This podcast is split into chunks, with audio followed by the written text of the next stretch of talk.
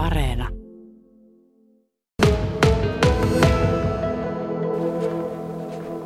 Me ollaan Kuljun Mikan kanssa täällä keskellä metsää ja aivan tässä moottoritien liepeillä kävelemässä kohti bunkkeria, jonka olemassaolosta en vielä vähän aikaa sitten tiennyt mitään. Mutta mulla on tämmönen historiasta aika paljon tietävää ja kymmeniä tietokirjojakin kirjoittanut opas tässä matkassa.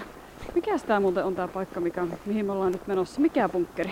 Tämä on tämmönen tota niin, Luftwaffen eli saksalaisten aikanaan sota-aikana rakentama bunkkeri, joka on itse asiassa tehty Luftwaffen paikalliselle ylimmälle johdolle. Tämä rakennutti tämmönen kenraali Eversti Hans-Jürgen Stumpf syksyllä 1943 ja tällä oli todennäköisesti aikaa suunnitella tätä niin pitemmän päälle, koska tänne on tehty viemäröinnit ja kaapeloitu kylpyhuone. Että tätä voi kuvailla tämmöiseksi luksuspunkkeriksi. Ja jos ajattelee, mitä saksalaisilta jäi tänne yleensä Kemi, Tornion seudulle ja yleensä ottaa Lappiin, niin tämä on aika harvinainen kohde siinä mielessä, että on hirveän hyvin säilynyt. Onhan tietenkin ei se nyt enää suihkussa voi käydä, mutta niin, tota, yleensä ottaa, jos vertaa niin vastaaviin, niin tämä on todella hyvin säilynyt ja tuntuu olevan myöskin suosittu kohde siinä mielessä, että niin lapseni valistivat minua, että tämä on myös geokätkö. No niin, eli kyllä tämä sitten jokunen ainakin geokätköilijä tietää. Joku me ollaan niin perillä. Me nyt ei olla kovinkaan pitkälti tuosta parkkipaikalta Joo, meidän pitää käveä. Mistä niin, me tota, päästään niin, sisälle? Niin, pitää katsoa, että niin, tota, niin, miten toi sisäänkäynti menee nyt. Kun Tässä on aika paljon lunta nyt tullut. lunta, niin, tota, niin pitää ihan oikeasti etsiä Okei. Okay. aukkoa, mistä mennään. Oho, lumeet tippuu niskaan ja mäkiä täällä luistellaan alas. Tämä alkoi tuntua ihan oikealta seikkailulta jo tämä bunkkerin Joo. etsiminen. Varsinkin täällä Seuraavaksi Lumisessa. ottaa taskulamput esille. no nyt alkoi jännit. Nyt me löydettiin ovi.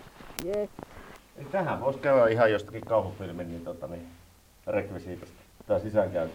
Helposti. Heti muuttui tämä äänimaisemakin. Täällä alkoi niinku kumisemaan. Nyt astuttiin sisälle.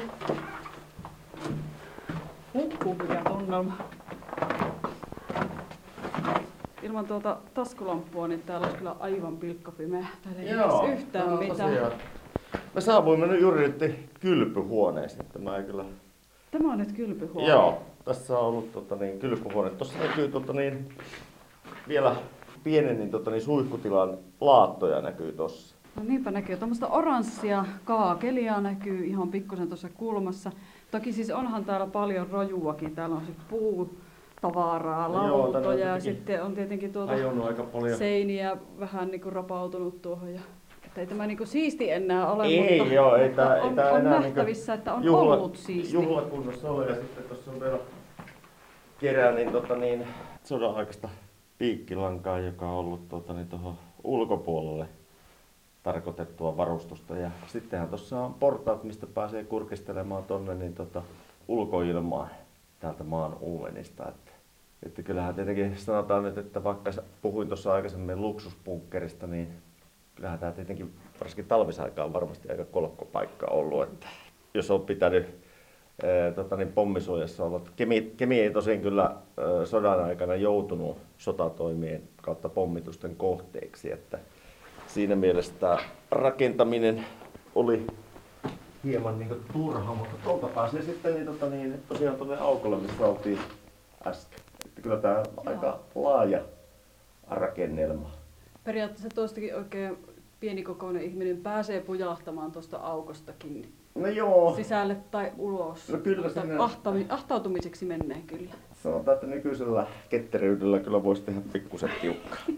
Me tultiin ihan siististi tuolta ihan kunnollisesta oviaukosta, mutta tuota, josta mikä kuuli näyttää, että tämä on niinku kohtalaisen iso bunkkeriksi. Kun on tottunut noita tuolla lentokentän takamaastossa, niin siellä on paljon tämmöisiä kaikkia tuota sodan aikaisia rakennelmia ja pieniä bunkkereita, mutta ne on hirveän niinku ahtaita tai sitten ne on paljon romahtaneita. Et siellä ei ole tämmöisiä niinku paikkoja, mihin voi kävellä sisälle näin pitkästi kuin täällä. Onko tämä yksi näitä parhaiten säilyneistä?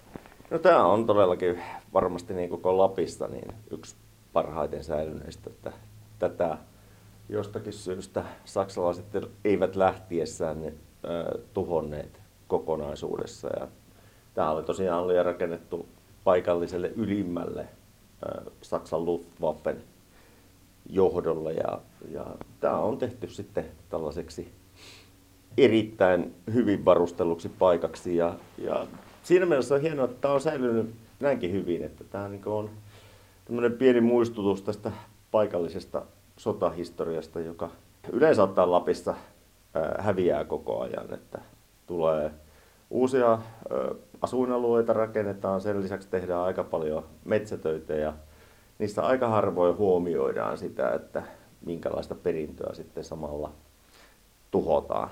Tietenkin maailman pitää mennä eteenpäin ja se on ihan luonnollista, mutta olisi tietenkin ihan hyvä, että ainakin ennen kuin uutta tehdään, niin se vanhaakin kartotettaisiin ja sitä kautta saataisiin talteen historian lehdille ja arkistoihin. Tämä on tosiaan semmoinen paikka, johon pääsee ihan kunnolla kävelemään sisälle. Mitähän tästä nyt olisi metreissä tuonne täältä aukolta, kurkistusaukolta sitten tuonne oviaukolle, olisiko joku... Toi on noin 15-20 metriä, että, että kyllähän tämä siinä mielessä on, on kohtuullisen iso tällaiseksi rakennelmaksi. Ja, ja tosiaan tämän erikoisuus on se, että, että harvassa bunkkerissa on tällainen kylpyhuonetila olevassa, että, että on todellakin kertoo myös siitä, että tällä Kemitornio-alueella saksalaiset saivat olla kohtuullisen rauhassa. Ei ollut pommituksia eikä muita tällaisia suuria äh, sodan häiriötekijöitä, niin sitten oli aikaa rakennella tämmöisiä mielenkiintoisia yksityiskohtia. Että. Me jatketaan tarinointia täältä bunkerin Uumenista, Kemin Vilmilästä, tietokirjailija Mika Kuljun kanssa. Tuossa lueskelin Mika kirjaasi, tuoreinta kirjaasi taistelulentäjistä ja kun siinä luin niitä lentäjien tarinoita, joita olit kirjoittanut muun muassa talvisodan ja jatkosodan ajoilta, niin koko ajan vaan semmoinen elokuva vilisi silmissä ja se oli muuten hurja elokuva. Sä olet kirjoittanut nyt siis äh, kirjojen kansiin tarinoita ja, ja faktatietoja nimenomaan äh, tähän ilmailun historiaan liittyen ja sodan ajoille. Mistä se oikeastaan lähti?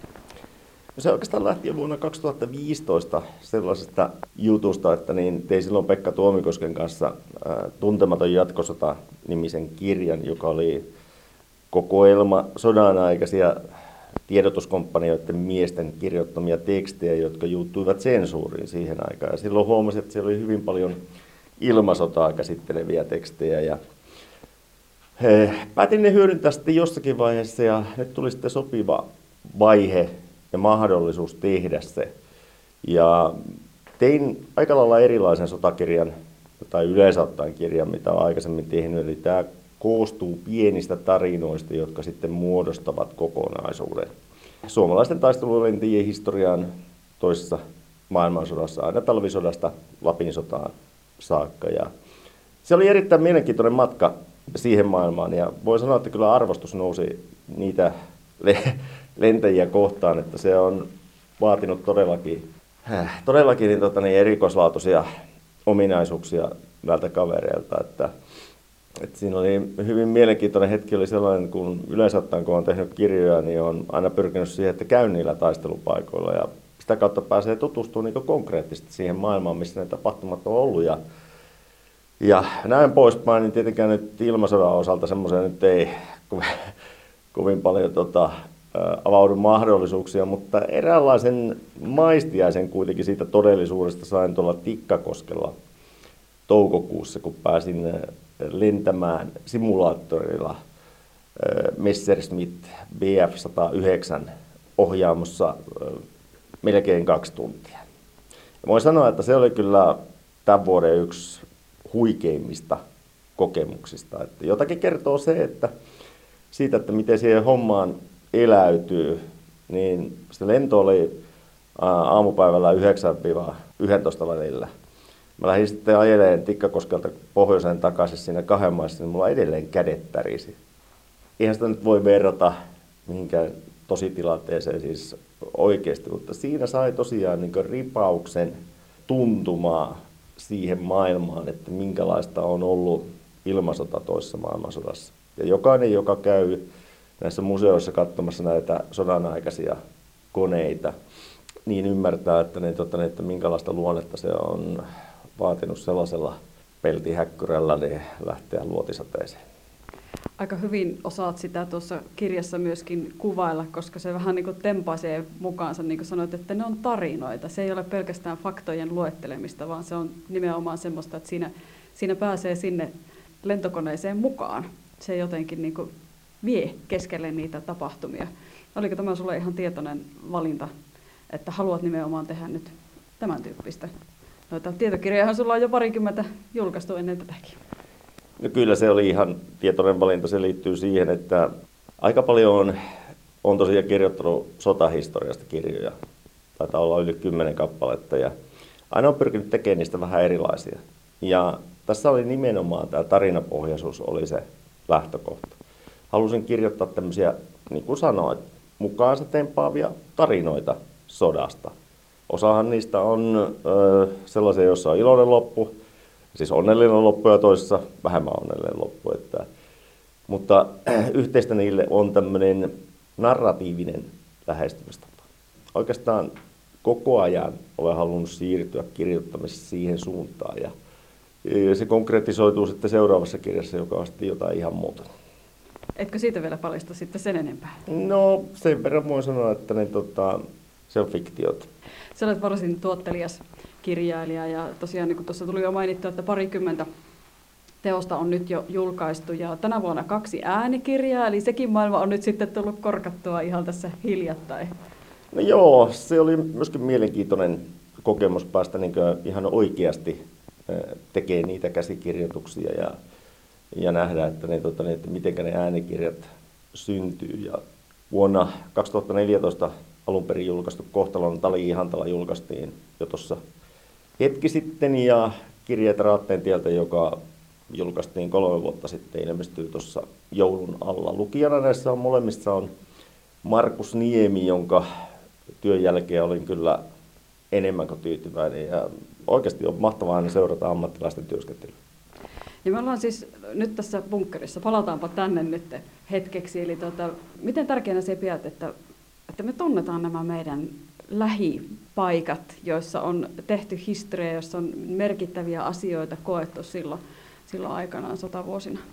Kyllähän se yleensä ottaen elämä antaa monella tapaa perspektiiviä, että nythän eletään hyvin erikoisia aikoja ja, ja lähinnä nyt koronan vuoksi ja monet ihmiset on varsinkin henkisesti tiukoilla tänä aikana, koska tähän on tietyllä tavalla ahdistavaa aikaa monelle, mutta Kyllä jos ajattelee sitä, ainakin itselle se, että kun lukee noita sota-aikojen kertomuksia ja, ja, ja tota, sen ajan ihmisten sitä tunnemaailmaa, mitä he on joutunut kokemaan, niin ainakin itselle tulee aina sellainen fiilis, että mulla menee loppujen lopuksi aika hyvin. Että loppujen lopuksi kuitenkin eh, siihen verrattuna, mitä niin isoisät, isoäidit on joutunut kokemaan, niin, tota, niin tämä nyt kuitenkin on aika pientä. Et sillä on niin tämmöinen myöskin tietyllä tavalla historian tutkimuksella lohduttava vaikutus. Toinen on tietenkin sitten se, että, että kyllä mä yleensä ottaen niin sotahistorian tutkimusta ja sen äh, sotahistorian lukemista niin, tota, niin pidän ylivoimaisesti parhaana rauhankasvatuksena. Että jokainen, joka siihen perehtyy, niin, tota, niin ymmärtää kyllä, että, ne, tota, että ihmiskunnan kyllä kannattaa tehdä kaikensa se, ettei nämä tapahtumat ainakaan toistu. Sinun elämäntehtävänä on tosiaan ollut kirjoittaa sotakirjoja ja tehdä tunnetuksi tätä meidän sotahistoriaa, mutta nyt kun mainitsit, että uusi kirja on fiktiota, niin paljastan nyt sen verran vielä, että liittyykö se kuitenkin sitten sotavuosiin vai onko se jotain ihan muuta? Se ei liity sotavuosiin, se liittyy meidän nykyaikaan ja identiteettivarkauksiin. Se on trilleri. Sitä on suunnitellut varmaan koko ikäni tuon kirjan kirjoittamista nyt siihen tuli mahdollisuus ja siihen mahdollisuuteen pitää tietenkin tarttua, kun sellainen tulee vastaan. Että ensi keväänä näillä näkymin sitten nähdään, että, niin, että, että mitä saatiin loppujen lopuksi aikaiseksi.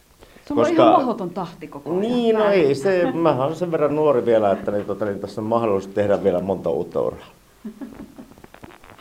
Kiitoksia Mika Kuli tästä toit tänne bunkkeriin ja kerroit näistä suunnitelmista. Ja tota, eiköhän me lähdetä etsimään ulostietä täältä. Ei täältä nyt kauhean vaikea ole löytää. No ei, kyllä täältä varmaan ulos, ulos löytää. Että Menee valoa Puhuit tuosta elämäntehtävästä, niin sehän on tarjota ihmisille uusia elämyksiä. Tämä on varmasti sulle elämys. Kyllä, oli. Valoa kohti nyt.